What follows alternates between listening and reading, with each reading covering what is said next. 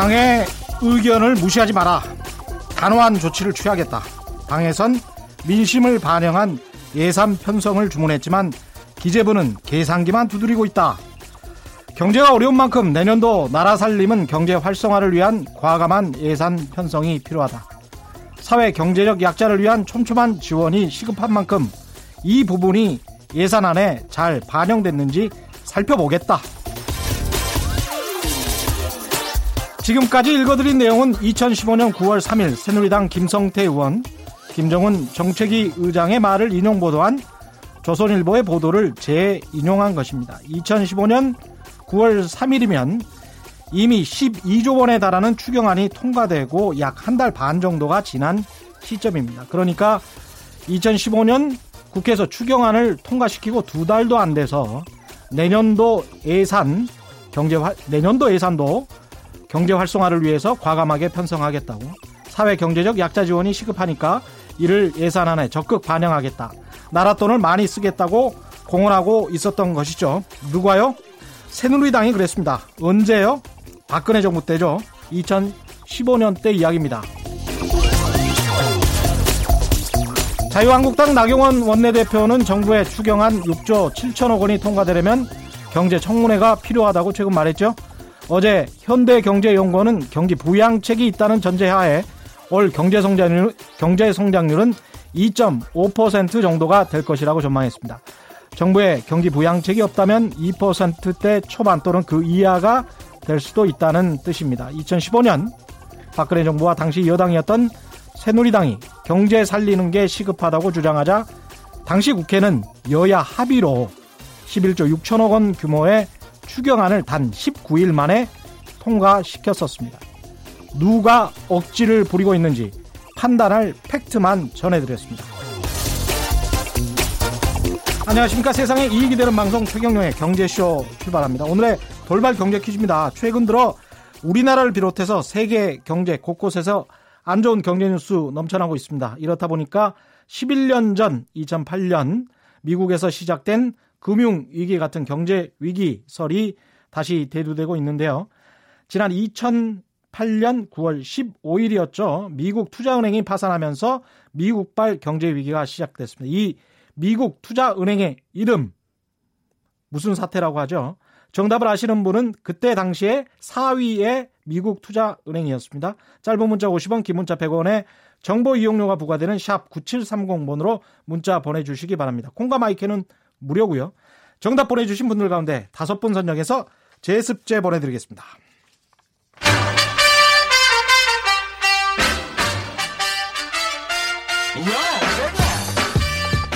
최경령이 원하는 건 오직 정의. 경제 정의를 향해 여러 걸음 깊이 들어갑니다. 최경령의 경제 쇼. 예, 투자와 경제 흐름을 적확하게 분석하고 알기 쉽게 해설해주는 원포인트 경제 레슨 시간입니다. 오늘도 이정우 이카노미스트 나오셨습니다. 안녕하십니까? 예, 안녕하세요. 예, 이번 주 경알못 경제 잘 몰라요 대표로 나오신 청강생이십니다. 프리랜서 아나운서 출신이시고요. 요즘은 팟캐스트에서 종횡무진 활동하고 계시는 방송인 정선영 씨입니다. 안녕하세요. 네, 안녕하세요. 팟캐스트의 여신 정선영입니다. 반갑습니다.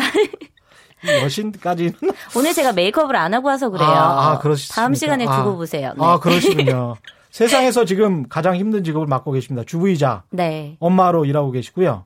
그렇죠. 네. 예, 지금 몇 년 되셨어요? 결혼 결혼한 지는 한 네. 4년 차 주부입니다. 4년 차. 네. 살림하면서 어떠, 어떠십니까? 경제 관념이 좀 생기셨어요? 근데 이게 경제라는 게요, 정말 음. 악순환인 게 제가 음. 정치, 시사, 경제 중에 가장 으뜸으로 모르는 게 바로 경제거든요. 정치, 시사, 경제 중에? 네. 예. 근데 이 경제를 모르는데, 음. 모르니까 알고 싶지 않고 그러다 보니까 아. 더 이거를 멀리 하게 되는 거예요 경제를. 음. 그래서 제가 결혼하고 나서도 이걸 좀 열심히 어떻게 좀 우리 가정 경제를 살려볼까 하지만 음. 잘안 돼요. 이거 정보도 부족하고 예. 이 정보를 보려면 또 어떤 게 맞는 정보인지 정확하게 보는 눈이 필요한데 이 눈을 가지려면 공부를 해야 하잖아요. 맞습니다. 어려워요. 예. 최경령의 경제 쇼만 들으시면 됩니다. 그런 눈을 바로 가지실 수 있습니다. 바로는 좀 제가 좀 성급한 이야기였고요. 네. 1년 내에 예, 속성 과외 시켜드립니다. 이종우 이카노미스트만 있다면 한 6개월에도 6개월, 가능, 예, 6개월에도 가능하지 않겠습니까? 저 부자 될 수 있을까요? 그 부자 돈을 잃을 수, 잃지 않을 방법은 가르쳐 드릴 것 같아요. 아 지금 가지고 있는 돈이요? 돈을 잃을 잃지 않을 방법이 중요하거든요. 네. 돈을 버는 것도 중요하지만. 아, 근데 부자가 되려고 경제를 알아가는 거 아니에요? 돈을 잃지 않으면 언젠가는 벌 수가 있기 때문에 네. 기회를 잡을 예. 방법이 있기 때문에 아. 일단은 잃지 않아야 됩니다. 아. 예. 이종희 카라미스트가 예. 오늘 가지고 온 주제도 이런 이야기와 예. 비슷할 것 같습니다. 예. 예. 오늘 예 오늘 주제는 위기입니다. 예, 위기. 예, 위기. 음. 어, 최근에 많은 얘기, 어. 얘기가 나오고 있으니까. 예. 그래서 위기, 위기설, 경제 위기, 이런 부분을 가지고 왔습니다. 위기입니까, 일단? 어, 일단 뭐, 어, 이렇게 말씀드릴 수 있을 것 예. 같아요.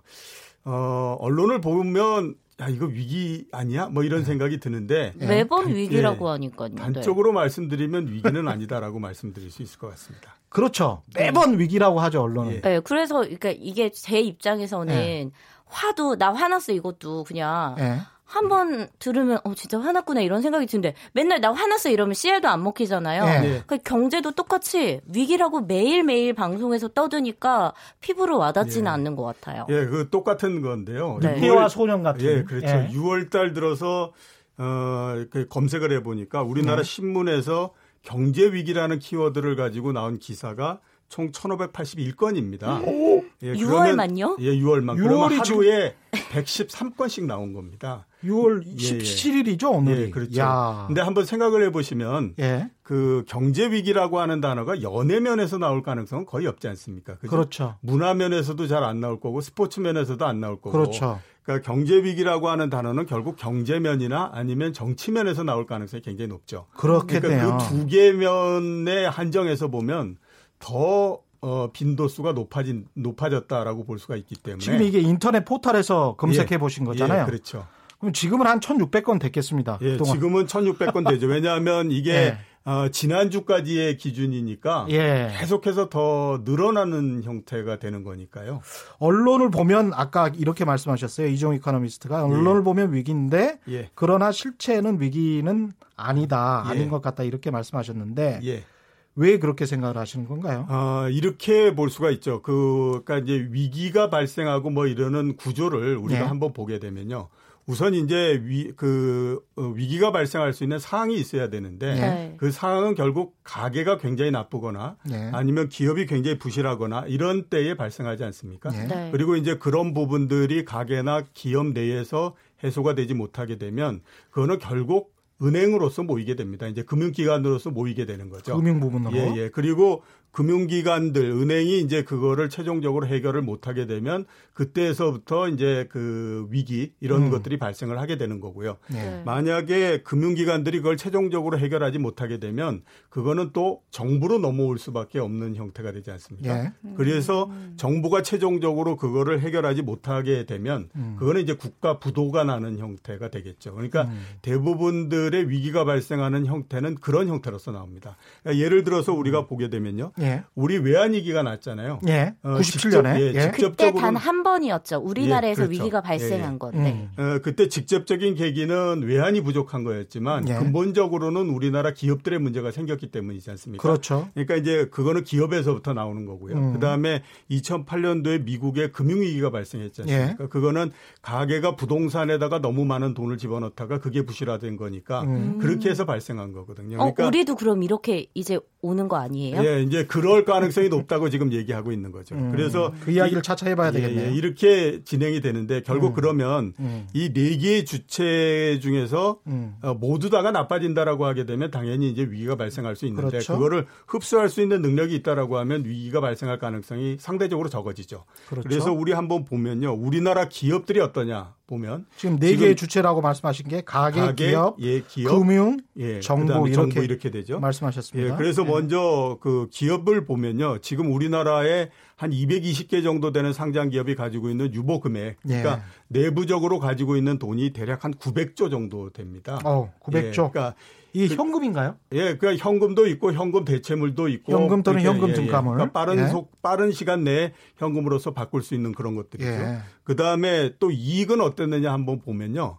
2000년도에 우리나라 상장 기업들의 이익이 대략 한 45조 정도였습니다. 예. 작년도가 어 대략 한 이제 그 작년도가 200조 이렇게 됐었거든요. 200조? 예, 예. 그렇게 되니까 굉장히 어. 많은 그 액수가 늘어났다라고 이렇게 예. 볼 수가 있죠. 그래서 지금 우리나라 기업들만으로서 보게 되면 음. 위기가 발생할 가능성은 그렇게 높지 않다라고 볼 수가 있습니다. 아. 예, 예. 그 다음에 은행, 기업, 금융기관들 한번 우리가 보면요. 금융기관들 제일 많이 문제가 되는 건 연체율이죠. 예. 그, 그 은행이나 이런 데가 돈을 빌려줬다가 그걸 못 갚게 되면 네. 음. 결국 그게 부실이 되면서 은행이나 이런 데가 음. 부실이 되기 때문에 그런데요. 음. 우리나라 지금 연체율이 0.46%입니다. 그러니까 시중은행. 은, 예, 시중은행들이 예. 은행이 만약에 1000개 정도의 대출을 해줬다라고 하게 되면 그 중에 한 4.6개 정도가 어, 한달 동안 지금 이자가 연체돼 있는. 0.46%면은 예. 전 세계적으로도 정말 낮은 굉장히 낮은 거죠. 왜냐하면 네. 음. 1%도 안 예, 되니까. 우리나라가 예. 외환 위기가 나고 그랬을 때에 이 연체율이 거의 10%를 넘었었거든요. 맞습니다. 예. 예. 그러니까 굉장히 낮다라고 봐야 되고요. 음. 그다음에 이제 정부를 한번 보면요. 정부는 역시 이제 가장 강한 게 얼마나 재정이 건전한가 이런 예. 부분들 갖고 얘기할 수 있지 않습니까? 예. 어, 세계적으로 신용 평가를 하는 데가 몇 군데 있는데요. 그 중에 네. 제일 큰 그 큰 데 두 개가 이제 무디스하고 S&P 500 이런 데지 않습니까? 그렇죠. 네. 무디스에서 어, 각 정부의 재정 그, 이, 건전도 이거를 평가한 게 있어요. 예. 거기에서 노르웨이가 가장 평, 그, 그 건전하다라고 얘기하고요. 예. 그 다음에 우리나라입니다. 무디스에서 예, 예. 노르웨이와 그다음에 2등이 우리나라 한국 예, 예. 재정 건전성이 예, 재정 건전성이요. 무디스에서 평가한 거고요. 예, 예, 그렇죠. 예. 그러니까 재정도 굉장히 건전하다라고 볼 수 있으니까 생각해 보면 기업 굉장히 많이 돈 갖고 있고요. 음. 그다음에 은행을 포함한 금융기관 연체율 굉장히 낮고요. 그러니까 음. 상당히 건전하죠. 예. 그다음에 정부 재정 굉장히 건전하죠. 음. 이런 형태가 되다 보니까 이게 위기가 발생할 가능성이 거의 희박하다. 라고 보는 것이 맞다라고 봐야 돼요. 가계의 대출 부분은 연체율이 0.46%고 최근에 금융기관들 은행이나 뭐 이런 것들의 주가 동향을 보면은 굉장히 탄탄한 편이기 예, 때문에 그렇죠. 예. 그거를 그대로 반영하고 있다고 볼 수 있겠고요. 그러나 예. 이제 기업 같은 경우는 현금이 충분히 있다라고 이제 말씀을 하셨는데 전체적으로 봤을 때는 그렇습니다만은 어, 지난주 나온 통계 같은 경우에 이제 한계 기업 이자 보보상 비율이 한 32% 예. 예, 예. 이자 보상 비율에 미치지 못하는 기업들 100% 예. 미만인 기업들이 한 32% 나와서 예. 어, 상당히 좀 위험하지 않느냐 예. 이런 그런... 이야기가 나봤는데 예. 여기에 관해서는 어떻게 생각하십니까? 그러니까 좀비 기업들이 예, 그런 기업들이 것들. 언제든지 존재하는 것은 예. 사실인데요. 그렇게 어, 부채 비율이 굉장히 높고 그 다음에 이제 그거를 이자를 내가 벌어서 잘 못 갚고 이러는 기업들을 전부 그렇죠. 다 합친다고 하더라도 네. 그 규모가 그렇게 크지 않은 거죠. 대부분 중소기업들이다. 예, 그렇죠. 그러니까 아. 예를 들어서 생각해 보시면 외환위기가 났을 때 우리나라에서 무너진 회사들이 조그만 회사들도 있지만요. 굉장히 큰 대기업들이 굉장히 많이 무너져 버리지 않습니까? 결국 대우 기아차 때문이었잖아요. 예, 예. 그렇게 되게 예. 되면 그거는 전체적으로 어, 규모가 커지고 그렇기 음. 때문에 어, 오는 위험이 굉장히 크지만 음. 말씀하셨던 그런 기업들은 규모가 전체적으로 크지 않기 때문에 예. 그걸 다 모은다고 하더라도 국가 경제 전체적으로 미치는 영향이나 이런 것들은 그렇게 크지 않다라고 보는 것이 맞죠. 이해가 되십니까? 음. 네, 이렇게 기업, 은행, 정부 데이터를 토대로 음. 위기가 아니다라고 말씀을 해주시니까 음. 사실에 근거한 내용이잖아요. 그래서 이 부분은 상당히 신뢰가 가는데 이제 개인적인 저 가정 주부의 입장으로서는 보면은 예. 가계라는 것이 위기가 발생한 때는 뭘 말하는 건지 잘 모르겠거든요. 그러니까 예를 들면 아까 은행도 말씀하셨듯이 대출을 받았는데 내가 이자를 못 내면 그 부분에 가게는 위기가 왔다고 설명을 하는 건가요? 예, 예. 음. 그러니까 음. 가게 자체의 위기요. 가계 위기요. 예, 예. 네. 뭐 가장 큰 부분은 어 직장에서 해고가 돼서 어, 음. 벌어들일 수 있는 게 전혀 없게 되면 그거는 이제 굉장한 가계 위기가 되는 수밖에 없는 거고요. 음. 예, 그 전에 내가 부채가 굉장히 많은 상태에서 들어오는 에, 돈이 없어지거나 이렇게 되면 그거는 한 2, 3개월 내에 틀림없이 그렇죠. 문제가 생길 수밖에 없는 거지 않습니까? 네. 그러니까 은행에서 부실채권으로 분류하는 게 3개월 이상 연체하면 예, 그렇죠. 그렇게 예, 되는 거거든요. 예. 그러니까 예. 그렇게 되는 것이 가장 큰 부분이다라고 봐야 되는 예. 거죠. 그러니까 이제 본인의 cash flow 있잖아요. 네. 본인 월급으로 뭐 본인 월급이 500만 원이다. 네. 500만 원인데 뭐 이자를 뭐 100만 원 갚고 400만 원으로 충분히 네. 쓸수 있다. 이렇게 네. 이제 안정되게 쭉 가다가 갑자기 부도가 났거나 음. 아니면은 직장을 잃어버리게 될 경우에 본인이 월 월급 말고 음. 다른 걸로 갚을 수가 있는지 네. 갚고 나서 다른 본인의 자산을 통해서 네. 또 어떻게 제기를 할 수 있는지 이런 것들을 음. 잘 생각을 해봐야 되겠죠. 은행 특히 이제 은행에 빚을 가지고 있는 가게 같은 경우에는. 네, 예. 알겠습니다. 예. 음. 지금 정리를 해보면 이렇습니다. 이제 이종 이카노미스트 말씀하신 거는 실물 경제 부분에서 가계와 기업이 탄탄하기 때문에 네. 이 어떤 위험이 전혀 금융권으로 전이가 되지 않았고 금융권으로 네. 전이가 되지 않았기 때문에 경제 위기는 보통 금융 위기로 발생을 하는데 음. 그런 금융 위기를 어 정부가 전혀 뭐 대응할 이유가 예, 없는 그렇죠. 지금 그런 예, 상황이고 예, 예, 게다가 정부는 굉장히 재, 재정 건전성이 높은 나라라서 별 상관이 없다. 예. 뭐 이런 이야기인데 예. 해외 그 동향을 안 살펴볼 수가 없는 것이 우리 경제가 굉장히 이제 외국에 많이 의존을 하고 있지 않습니까? 그렇죠. 수출입이. 그래서 해외에서 어떤 일이 발생을 하면 어떤 위기가 발생을 하면 우리 쪽으로 전이될 수 있지 않을까 이런 또 예. 항상 불안감이 있는데 예. 여기에 관해서는 어떻게 생각하십니까? 아, 제일 많이 그래서 얘기되는 게 이제 신흥국에서 위기가 발생하지 않겠느냐. 예. 거기서 또 한 번 더 나가면 중국에서 위기가 발생하지 않겠느냐. 그렇죠. 네. 이런 얘기가 이제 굉장히 많고요. 예. 그래서 중국에서 위기가 발생하면 우리나라의 제1의 수출 그 무역 그 관계국이니까 우리도 음. 굉장히 영향을 많이 받는다. 음. 이렇게 이제 얘기가 되고 있는 거죠. 예. 그래서 중국 한번 그 살펴보게 되면요. 음. 이게 중국이 왜 위기 가능성 이런 것들이 높아졌느냐라고 음. 보면 그 2008년도에 금융위기가 나지 않았습니까? 예. 그 이후에 그이이 중국의 예, 부채가 굉장히 빨리 증가하기 시작을 했었어요. 예. 한 연간으로서 20% 정도씩 막 이렇게 늘어나기 시작을 했는데요. 중국의 기업 부채? 예, 그렇죠. 예. 예 이게 왜 그렇게 늘어났느냐라고 이게 보면, 에, 그러니까 어, 2008년도 금융위기가 선진국이 일으킨 거지 않습니까? 그렇죠. 그러니까 그동안에 에,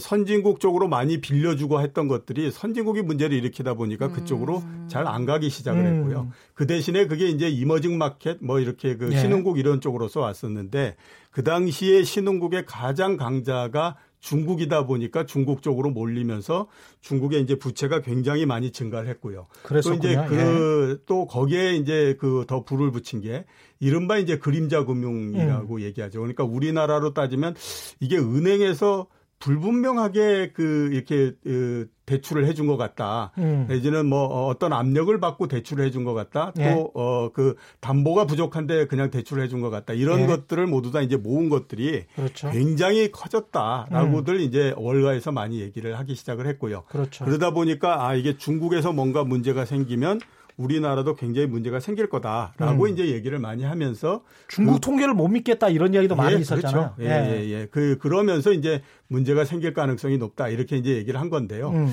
그 가능성도 점차적으로 이제 계속해서 줄어든다라고 볼 수가 있는데 음. 두 가지 큰 이유가 있습니다. 하나는 이런 얘기들을 굉장히 많이 하니까요. 예. 중국 정부도 이런 부분들을 잘 알고 있는 거죠. 그래서 음. 그래 그러면 아, 앞으로 문제가 생길 수 있다는데 이걸 그냥 갈 수는 없는 거 아니야? 라고 해서 2016년도서부터 이런 부채를 조정하기 위한 노력을 굉장히 많이 했습니다. 예. 그러면서 최근에 이제 부채의 율 이런 것들이 점차적으로 내려오기 시작을 해서 음. 이제는 어느 정도 이제 정상적인 궤도에 들어갔다라고 이렇게 볼 수가 있고요. 음, 예. 두 번째는 중국 은행만의 굉장히 특이한 현상이다라고 볼 수가 있는데요. 예. 중국이 5대 주요 은행들이 있습니다. 공상은행, 예. 뭐 어, 농민은행, 어, 중국은행 뭐 이러면서 있는데요.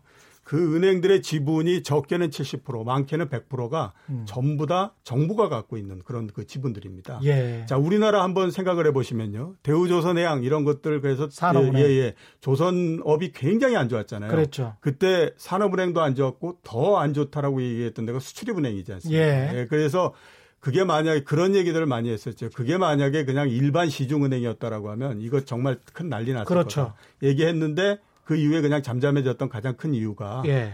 그 가장 큰 대주주가 누구냐면 정부입니다. 맞습니다. 그렇게 되다 보니까 이제 에, 그냥 이렇게 쭉 넘어가는 형태가 됐거든요. 산업은행의 채권이 사실상 정부 채권 예, 같은 그렇죠. 비슷한 금리 예, 예, 상황이 그게 지금 중국에도 예. 똑같이 적용이 되고 있다. 이렇게 그렇군요. 보시면 맞다라고 보입니다. 그러니까 중국에서 부채 이야기가 한 2010년부터 급증하면서 나왔는데 16년부터 예. 중국 정부가 부채 금융 구조 조정을 많이 했고 예. 정부 지분이 5대 주요 은행의 70% 이상을 차지하고 있기 때문에 예. 부채로 인한 중국에서 위기가 발생할 가능성은 별로 없다. 예, 그렇죠. 이런 말씀이시고 예. 다른 신흥국들 같은 경우는 어떻습니까? 예, 다른 신흥국들도 이제 뭐 위기설 이런 것들이 한때 굉장히 그 크게 번졌었는데요. 예. 이 번진 것도 구조 자체는 중국하고 거의 좀 비슷합니다. 음. 그러니까 외환 금융위기가 있기 전에 예. 전 세계적으로 부채가 만들어지는 구조를 보면요. 예. 8대 2의 구조였습니다. 그러니까 선진국 쪽에서 80%의 부채가 만들어지고 음. 신흥국 쪽에서 20% 정도 이런 형태였거든요. 예. 그런데 어, 금융위기를 넘으면서는 5대 5의 구조가 됐습니다. 그러니까 음. 신흥국도 50%, 그러니까 세계에서 한 100 정도의 부채가 늘어난다라고 하면 예. 신흥국에서 50, 50, 그다음에 이제 어, 그 선진국에서 50 이런 구조로서 만들어졌거든요. 예. 그 중에서 또 특히 많이 늘어난 것이 어디냐면 신흥국의 기업들에서 많이 늘어났습니다. 아, 예. 이게 그 신흥국 기업들이 이제 그 이 금융위기가 나고 난 다음에 세계적으로 굉장히 많이 유동성이 늘어나지 않았습니까? 예. 예 그런 것들이 이제 뭐 주식을 투자하고 이런 것들로 갔지만 음. 또그 이게 어디 다른 데다가 대출해주고 이러는 것들로 많이 갔거든요. 예. 그 많이 간 것 중에 하나가 신흥국에 있는 뭐 석유를 개발한다든지 금을 음. 캔다든지 이런 회사들로서 이제 많이 가는 형태가 됐었죠. 왜냐하면 음.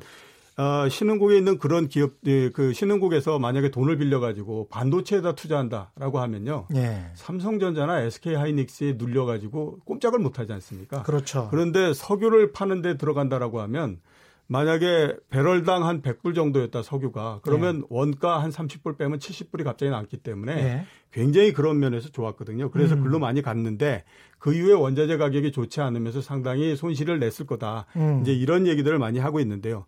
또 하나 보시면 그런 기업들이 굉장히 큰 국민 기업들이지 않습니까? 그렇죠. 네, 그렇게 되다 보니까 이제 그 신흥국들의 그 기업들이 당장에 좀안 좋았다, 안 좋다라고 하더라도 음. 정부나 이런 데서 계속 지원을 해가면서 어, 수익성을 회복해가는 그 과정에 있기 때문에 예. 어, 신흥국에서 집단적인 위기가 발생할 가능성은 없습니다. 물론 이제 베네수엘라나 예. 또뭐 이런 데처럼 부분적으로 위기가 발생하고 하는 거는요. 그건 음. 늘상 있었던 일입니다. 그렇죠. 어느 해든지 예. 전 세계적으로 봤을 때에 20군데에서 30군데 정도는 문제가 생긴다라고 얘기를 하거든요. 음. 그러니까 그런 것들은 언제든지 문제가 생기는 건데 집단적으로 문제가 발생하고 이러는 것들은 없다라고 봐야 되고요. 생각을 해보니까 2008년에도 미국 금융위기 때도 우리가 뭐 슬기롭게 잘 이겨냈고 예. 그리스가 2013년이었나요? 예, 그렇죠. 예, 그렇죠. 2013년에도 사실 뭐 난리가 난 것처럼 했지만 지나놓고 나서 보니까 음. 계속 플러스 성장을 했단 음, 말이죠. 그렇죠. 예, 예. 그리고 예. 이게 한번 생각해 보실게요. 예. 아시아 외환 위기가 1997년도에 나지 않았습니까? 예. 그게 신흥국들한테는 굉장한 교훈을 줬죠. 어떤 음. 교훈이 됐냐면 누구도 믿을 수는 없다.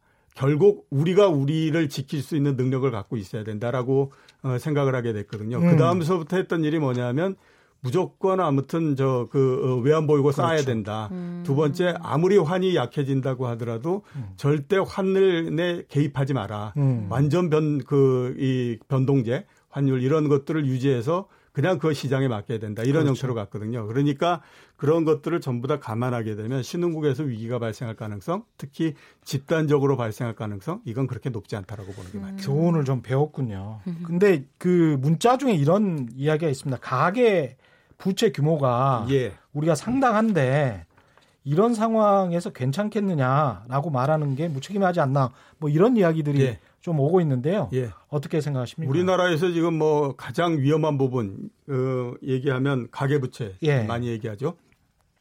지금 가계, 가계부채 전체 규모가 1,500조 정도 되니까 음. 네. 굉장히 많은 그 어느 정도예요? 1,500조면 네. 저도 잘 모릅니다. 왜냐하면 GDP로 이, 예, 예, 이야기를 해주십시오. GDP로. GDP 어, 대비. GDP 대비 거의 네. 한100% 어, 정도 돼 있고 97% 정도 되는 거니까. 97% 정도 예, 되죠. 그러니까 예. 그 정도 된다고 봐야 음. 되죠. 어, GDP 대비해서 규모만 보면 어, 지금 그 증가율 자체가 중국에 이어서 우리나라가 굉장히 빠른 형태고요. 그렇죠. 음. 그다음에 이제 규모만으로 보면 스위스, 호주, 그다음에 덴마크, 네덜란드, 캐나다, 노르웨이 다음으로 우리나라니까 우리가 7등 정도 네. 이렇게 되는 상태입니다. 이게 증가율만 보면 예, 증가율. 은 2등이고요. 예. 규모는 7등이고 이렇게 예. 되는데 이게 왜 이렇게 늘어났을까라고 따져보면요. 두 가지 계기가 있었습니다. 음. 하나는 2009년하고 2010년도 사이인데 이때가 2008년도에 금융위기가 났잖아요. 그랬죠. 네. 그래서 다른 나라들 같은 경우는 대부분 이제 그 부채를 줄여갔는데 음. 우리 이때 늘어났어요. 왜 음. 늘어났냐면 당시 대통령이 어, MB가 대통령이 돼서 음. 네. 사람들이 이런 생각을 갖기 시작을 했죠. 이게 부동산에 대해서는 우리나라에서 제일 잘하는 사람이기 때문에 그렇죠. 부동산 가격이 떨어지지 않을 거다. 이렇게 해서 현대건설 사장님이셨으니까. 예, 그래서 네. 이제 한 번 늘어났고요. 네. 두 번째 또 한 번 늘어난 계기는 2014년도에 음. 초이노믹스를 하면서 아, 돈을 빌려다가 예. 이제 그 부동산을 사기 시작했죠. 예. 이게 두 번의 계기였다라고 보고 나머지는 꾸준하게 이제 증가하는 형태 정도였었는데요. 음. 자, 그러면 과연 이제 우리 가계 부채가 정말로 문제를 일으킬 건가 하는 것들을 한번 보면요. 제가 봤을 때는 그럴 가능성은 그렇게 많지는 않다라고 음. 봅니다. 그러니까 절대적인 규모 자체는 크지만 내용은 그렇게 나쁘지는 않아요. 우리나라가요. 그럼 지금 막 대출 받아서 아파트 사도 돼요? 아, 그렇긴 한데 아마 잘 대출 안 해줄 겁니다. 그래서 왜냐하면 네, 네. 가계부채 전체 규모를 관리하겠다라고 했기 때문에 네. 아, 정부가 잘 그 대출을 안 해주죠. 그래서요. 음. 본인의 자산 상황을 또 꼭 고려하셔야 됩니다. 본인의 아. 자산 상황. 예, 예. 한국 경제 상황도 경제 상황이지만 네. 본인의 자산 상황과 예, 그렇죠. 소득 수준을 꼭 고려하셔야 됩니다. 예. 그러니까 왜 질적으로 봤을 때는 그렇게 나쁘지 않다라고 말씀을 드리냐면요. 우리나라 가계 부채 전체의 한 60%가 연령별로 보게 되면 30대하고 40대에서 나온 겁니다. 그러니까 음. 경제 활동이 가장 왕성하고 앞으로도 상당 기간 동안에 경제 활동을 할 수 있는 인구대에서 네. 나온 거잖아요. 네. 그다음에 신용 등급별로 보게 되면요. 50% 정도가 높은 신용 등급을 갖고 있는 그러니까 음. 뭐 2등급, 3등급 이런 사람들이 갖고 있기 때문에 예. 상대적으로 상당히 안정적이다. 이렇게 볼 수가 있거든요. 그다음에 소득별로 보게 되면 가계 합산 소득이 네. 어, 연간 8천만 원에서 1억 정도 되는 사람들이 가지고 있는 가계부채가 700조 정도 되니까 예. 전체 가계 부채의 절반 정도 됩니다. 그러네요. 예, 그러니까 어. 내용면으로 나쁘지 않죠. 음. 아까 제가 그, 그, 그 부채 비율 예, 말씀드릴 때 예. 제일 부채 비율이 높은 데가 어디냐면 스위스입니다. 음. 두 번째 덴마크, 세 번째 그세그 그세 번째 뭐 네덜란드, 호주 이런 그 순이거든요. 예. 안 좋은 나라들이 아니잖아요. 그렇죠. 그죠? 그러니까 예. 어, 가계 부채의 이 비율이나 절대 어. 규모가 높다라고 해서 절대적으로 안 좋은 건 아니고요. 아. 지금 질적으로는 괜찮고 대신에 이 부분들이 문, 이렇게 터져서 문제가 생기거나 이럴 가능성은 없는데 네. 가장 크게 에, 걸리는 부분들은 아까 말씀하셨던 것처럼 규, 모가 있다 보니까 음. 정부가 계속해서 부채, 가계 부채가 늘어나고 이러는 것들을 관리하게 되거든요. 부채가 늘어나는 것도 소비를 늘리고 이러는데 역할을 할 수 있는데 그런 역할은 하기가 어려워진 거죠. 그런 정도의 영향 정도로 보시면 됩니다. 여기서 한 가지 지적 해 드릴 거는 가계 부채가 이제 가계 대출 플러스 신용 판매잖아요. 예, 그렇죠. 우리나라 같은 경우에 신용카드가 세계적으로 가장 많이 쓰는 나라기 때문에 예. 신용 판매 규모가 엄청나요. 아 신용카드도 부채로 보는 그렇죠, 거죠. 그렇죠, 그렇죠. 그러니까 아. 이제 가계 대출 플러스 신용 판매기 때문에 네. 다른 나라와 달리 신용카드를 굉장히 많이 쓰는 우리나라 세계 1등이에요. 그래요. 예. 그래서 다른 나라 같은 경우는 체크카드나 이제 음. 현금을 굉장히 많이 쓰는 축인데 네. 우리나라에 비해서 선진국들 말씀드리는 겁니다. 음. 그렇게 생각을 해보면 실제 가계 대출 부동산을 통한 가계 대출은 조금 더 줄어들 수 있지 않을까 그런 생각을 해봅니다. 네. 오늘의 돌발 경제 퀴즈 한 번 더 보내드리고 계속 진행하겠습니다. 최근 들어 우리나라를 비롯해서 세계 경제 곳곳에서 안 좋은 뉴스가 넘쳐나고 있는데요. 이렇다 보니까 11년 전 2008년 미국에서 시작된 금융 위기 같은 경제 위기설이 대두되고 있습니다. 2008년 9월 15일이었죠. 미국 투자은행이 파산하면서 미국발 금융 위기가 시작됐습니다. 이 미국 투자은행의 이름 뒤에 형제라는 아, 영어가 들어가죠. 정답을 아시는 분은 짧은 문자 50원, 긴 문자 100원에 정보 이용료가 부과되는 샵 9730번으로 문자 보내주시기 바랍니다. 콩과 마이크는 무료고요. 정답 보내주신 분들 가운데 다섯 분 선정해서 제습제 보내드리겠습니다. 그런데 언론이 지금 한 1,500번 정도, 예. 1,600번 정도 위기설을 6월만 들어서 6월 17일인데 이렇게 설파를 했다고 하시는데 예. 언론 입장에서 보면 제가 글 쓰는 사람 입장에서 보면 이런 변명을 할수 있을 것 같아요. 그러니까 경제 전망을 보수적으로 할 수밖에 없는 측면도 있지 않은가. 예. 그래서 이제 뭐 안 좋다고 해야 나중에 안 음. 좋으면 매를 덜 많이 예, 욕을 덜 먹고 좋다고 했다가 나중에 이제 네. 아주 뭐 안 좋아지면 욕을 잔뜩 먹잖아요. 아, 근데 그, 런거 치고는 예? 너무 많이 언급을 하니까. 그렇죠. 예.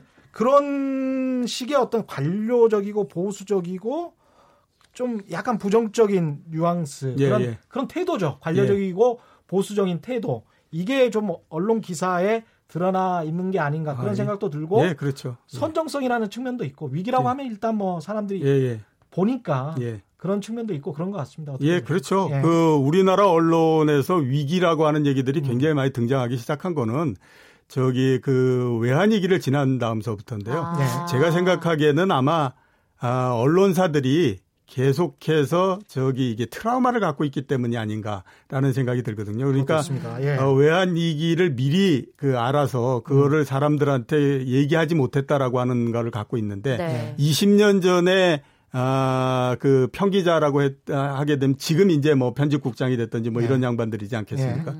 그때의 기억들을 지금까지도 계속 갖고 있기 때문에 그렇죠. 경제가 조금만 나빠지게 되면 항상 위기라고 하는 그 네. 생각을 음. 갖게 될 수밖에 어, 없는 그 거죠. 말씀이 너무 공감이 되는 게 그러니까 저는 그때 어리긴 했지만 정말 갑자기 찾아온 위기였잖아요. 예. 다들 음. 당황했고 또 그러다 음. 보니까 대비를 못 해서 피해가 더 컸던 거고 음, 음. 그 말씀이 정말 일리가 있는 것 같아요. 예.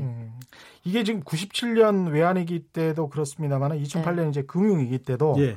근데 사실은 제가 이걸 가지고 논문을 한번 쓴 적이 있어요. 음. 근데 이제 한국 언론이 좀 특이한 게 예. 2008년 금융위기 같은 경우에 어떤 식이었냐면요. 미국 언론 같은 경우는 9월 15일, 17일 돼 가지고 아주 이제 상황이 안 좋아졌을 때 한 이틀 정도 후부터 지금 사야 될 기회가 아닌가 이런 예. 기사가 나오기 시작하더라고요. 예, 예. 정말 황당했어요. 음. 기사를 보면 지금 사야 될 시기가 아닌가가 이틀 후부터 나오는 거예요. 네. 그러다가 에린 버넷이라고 아주 유명한 CNBC의 그 진행자가 있습니다. 예. 그 애널리스트도 했던 여자분인데 이분이 9월 한 22일경에 인터뷰를 하는데 내가 만나는 대부분의 경제 전문가들은 지금 사야 될 타이밍이라고 생각하는 것 같은데 라고 하는 게 일주일 만에 음. 미국에서 가장 유명한 경제쇼 진행자가 이런 이야기를 해요. 예. 네. 이런 인터뷰를 해요. 그리고 9월 23일에 워런 버핏이 골드만삭스를 당시에 25억 불 정도의 지분을 가져버리죠. 예. 그러면서 금융위기 자체 분위기가 확 사그라들어요. 음. 딱 일주일 만에. 네. 그러니까 에린 버넷이 그런 이야기를 하고 23일 날, 그 다음날 워런 버핏이 골드만삭스 지분을 사버리니까 예, 예. 사람들이 전부 그 평정을 찾아버리거든요. 예, 예. 우리나라 같은 경우는 한 달 정도 지나서 예. 제가 그때 당시에 그 기사 분석을 해보니까 한 달 정도 지나서 이게 사야 될 타이밍이 아닌가라고 경제 기사가 음. 나오기 시작해요. 예, 예. 네. 이렇게 되면 어떤 상황이 발생을 하냐면 사야 될 타이밍을 다 놓쳐버리고 아. 외국인들이 다 사버리는 거예요. 이미 빠르게 대응을 해야 그렇죠. 되는 거죠. 그런 음. 상황에서 우리는 우리 국내 투자자들은 오히려 위기가 기회다. 그 기회를 놓쳐버리는 거지. 음. 그래. 그게 되게 안타깝더라고요. 그래서 시장에서 많이 나오는 얘기가 뭐냐면 어, 위기설이 나올 때에 주식을 사라. 이런 얘기 많이 하고요. 그렇죠. 그 다음에 이제 시장에서 많이 가는 게 예고된 위기는 없다. 이런 음. 얘기 많이 하거든요. 음. 그런 것들이 제가 봤을 때도 그 부분들은 굉장히 많이 적용이 됩니다. 예. 그러니까 한 예만 들어서 말씀드리게 되면요.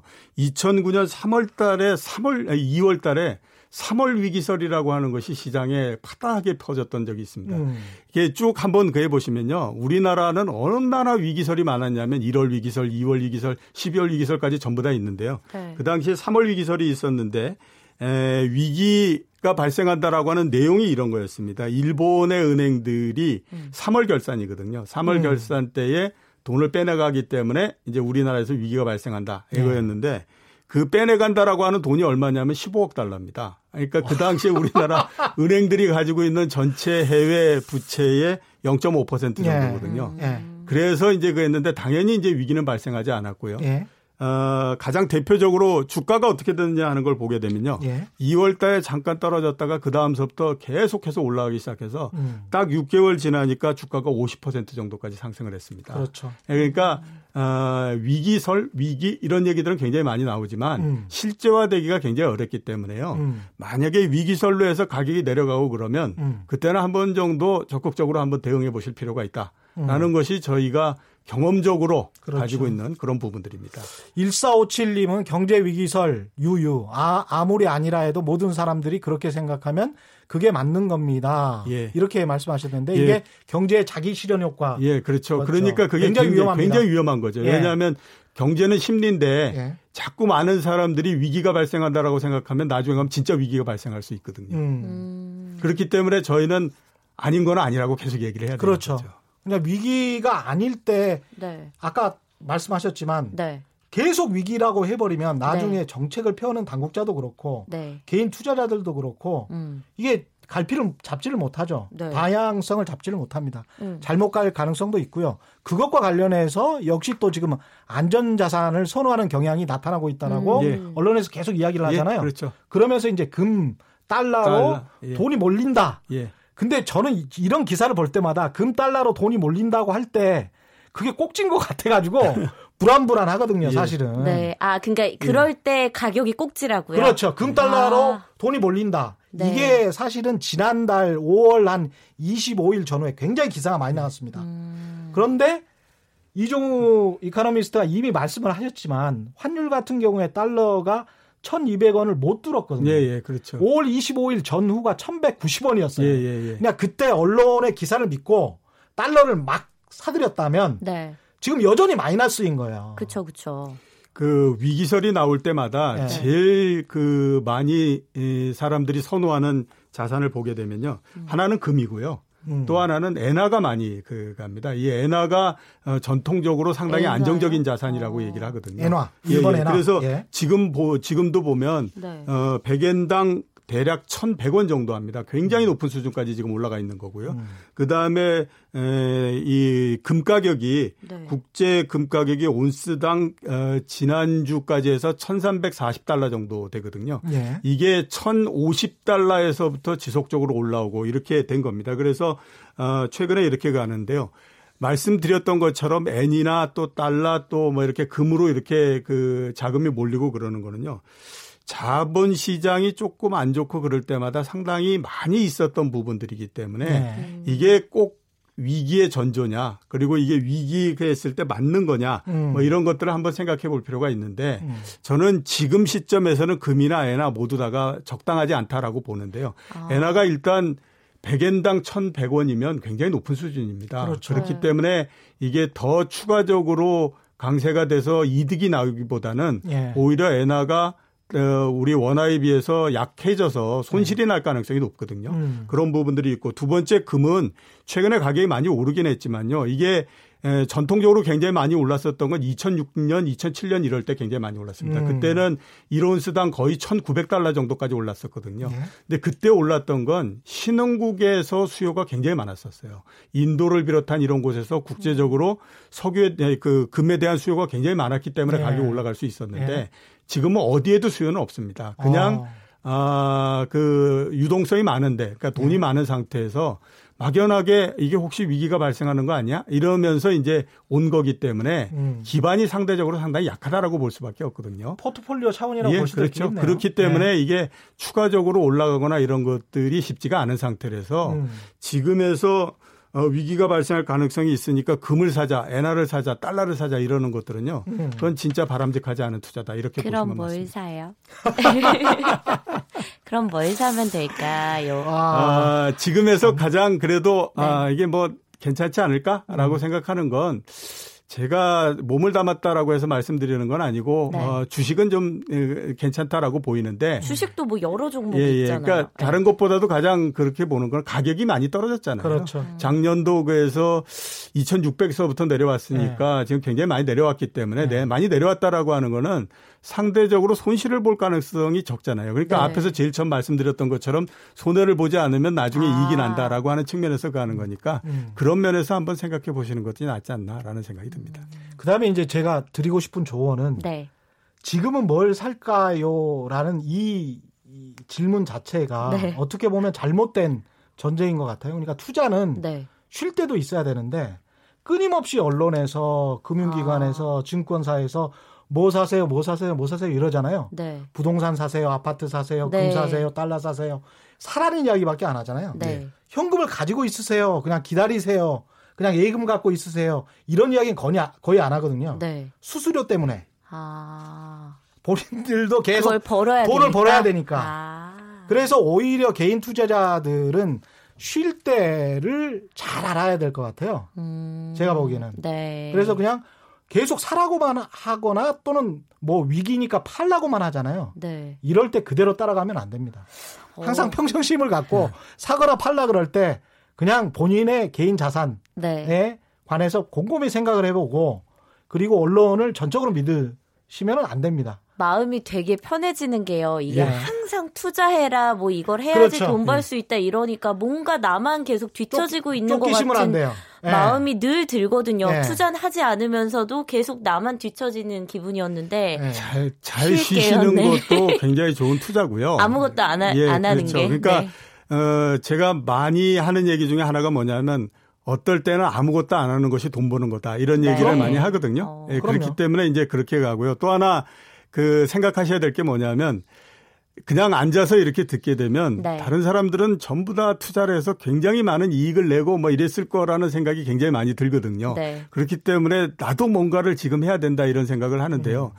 그렇게 모든 사람이 많은 돈을 벌었다라고 하면 모든 사람들이 다 부자가 돼 있겠죠. 그렇죠. 그죠? 근데 왜 지금 어뭐 어, 주식 투자도 그렇고 뭣도 그렇고 그렇게 투자를 해서 그렇게 번 사람들이 많지 않은가라고 따져보면요. 음. 사실상 그렇게 번 사람들이 많지 않기 때문에 그렇고요. 네. 또 하나는 많이들 벌었다라고 얘기하는 사람들은 또 아, 많이 이렇게 손해를 보고 그러는 부분들은 상대적으로 얘기를 하지 않습니다. 음, 그 그렇기 그 예전에 때문에 까먹은 건 얘기하지 예, 않는 그렇죠. 거죠. 그렇기 때문에 항상 어, 번 것만 얘기하기 때문에 남들은 다 그하다 이게 음. 번다라고 생각하는데 그렇게 생각하실 필요 없고 제일 중요한 건 나의 페이스대로 계속 이게 음. 가장 중요합니다.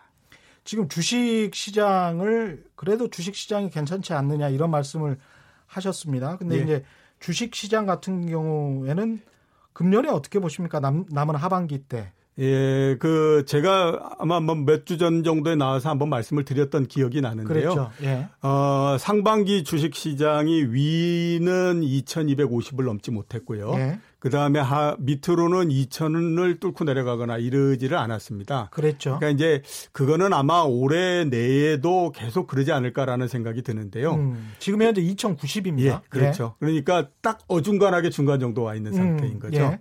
어, 위로 이렇게 뚫고 올라가지 못하는 거는요. 예. 어떻게 됐든지 에, 그 주가는 경제가 안 좋고 그다음에 기업 실적이 잘 안 나는 상태에서는 음. 주가가 계속해서 올라가기는 굉장히 어렵습니다. 음. 근데 지금 우리나라 기업들은 네. 작년도까지 이익을 상당히 많이 냈다가 올해는 반도체를 비롯해서 여러 기업들이 이익이 안 좋은 상태이기 때문에 네. 그 상태에서는 계속해서 내려가기가 좀 쉽지는 않다라고 봐야 되고 음. 올라가기는 쉽지 않다라고 봐야 되거든요. 음. 네. 그 대신에 또 내려가는 것도 보면 음. 2천 정도면 그 동안에 아무튼 우리나라 기업의 이익이 많이 늘어났고 네. 경제가 개선이 돼 왔고 이러 네. 거기에다 또 금리 굉장히 낮고 음. 이런 것까지를 따지면 음. 2천 밑으로 내려간다는 것도 음. 사실상 그렇게 쉬운 일은 아니다라고 봐야 될 것 같거든요. 그렇기 때문에 그 사이에 있다라고 보시면 맞습니다. 지금 저 문자 오신 분들 중에 네. 정창성님은 일반인은 주식 투자보다는 그냥 덮어놓고 금 사두는 게 예. 최고의, 투자가 투자 아닐까, 아닐까? 예, 뭐 이런 예. 말씀하셨고 김태영님. 은 ETF 경력 15년인데 ETF가 내려, 뭐예요? 내려 지금 설명해 주실 겁니다. 네. 내려올 때마다 적금처럼 조금씩 모으고 은행이자 두 배가 되면 이익 실현하고 아주 똑똑하신데요, 이분.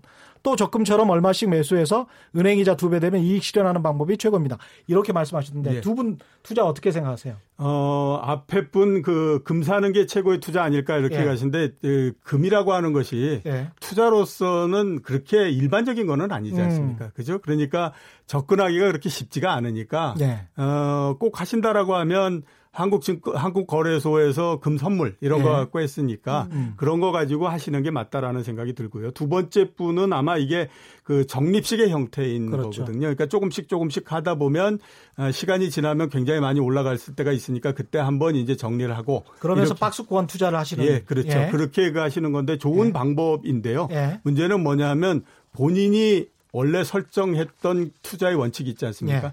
그걸 꾸준히 계속해서 갖고 가시는 것이 굉장히 좋습니다. 그러니까 떨어지면 떨어진다고 기분 나쁘다고 훨씬 더 집어넣었다가 더 떨어지면 그래서 예. 어 많이 떨어지면 공포감에 거기에서 전부 다 처분해 버리고 뭐 이러는 예. 게 나오기 때문에 예. 자기의 투자 원칙을 어, 일관되게 유지하시는 것이 예, 가장 좋다라고 봐야 됩니다. 예, 고맙습니다. 오늘 말씀 고맙습니다. 지금까지 이종우 이카노미스트와 이번 주 청광생으로 함께하는 정선영 씨였습니다. 고맙습니다. 고맙습니다. 예.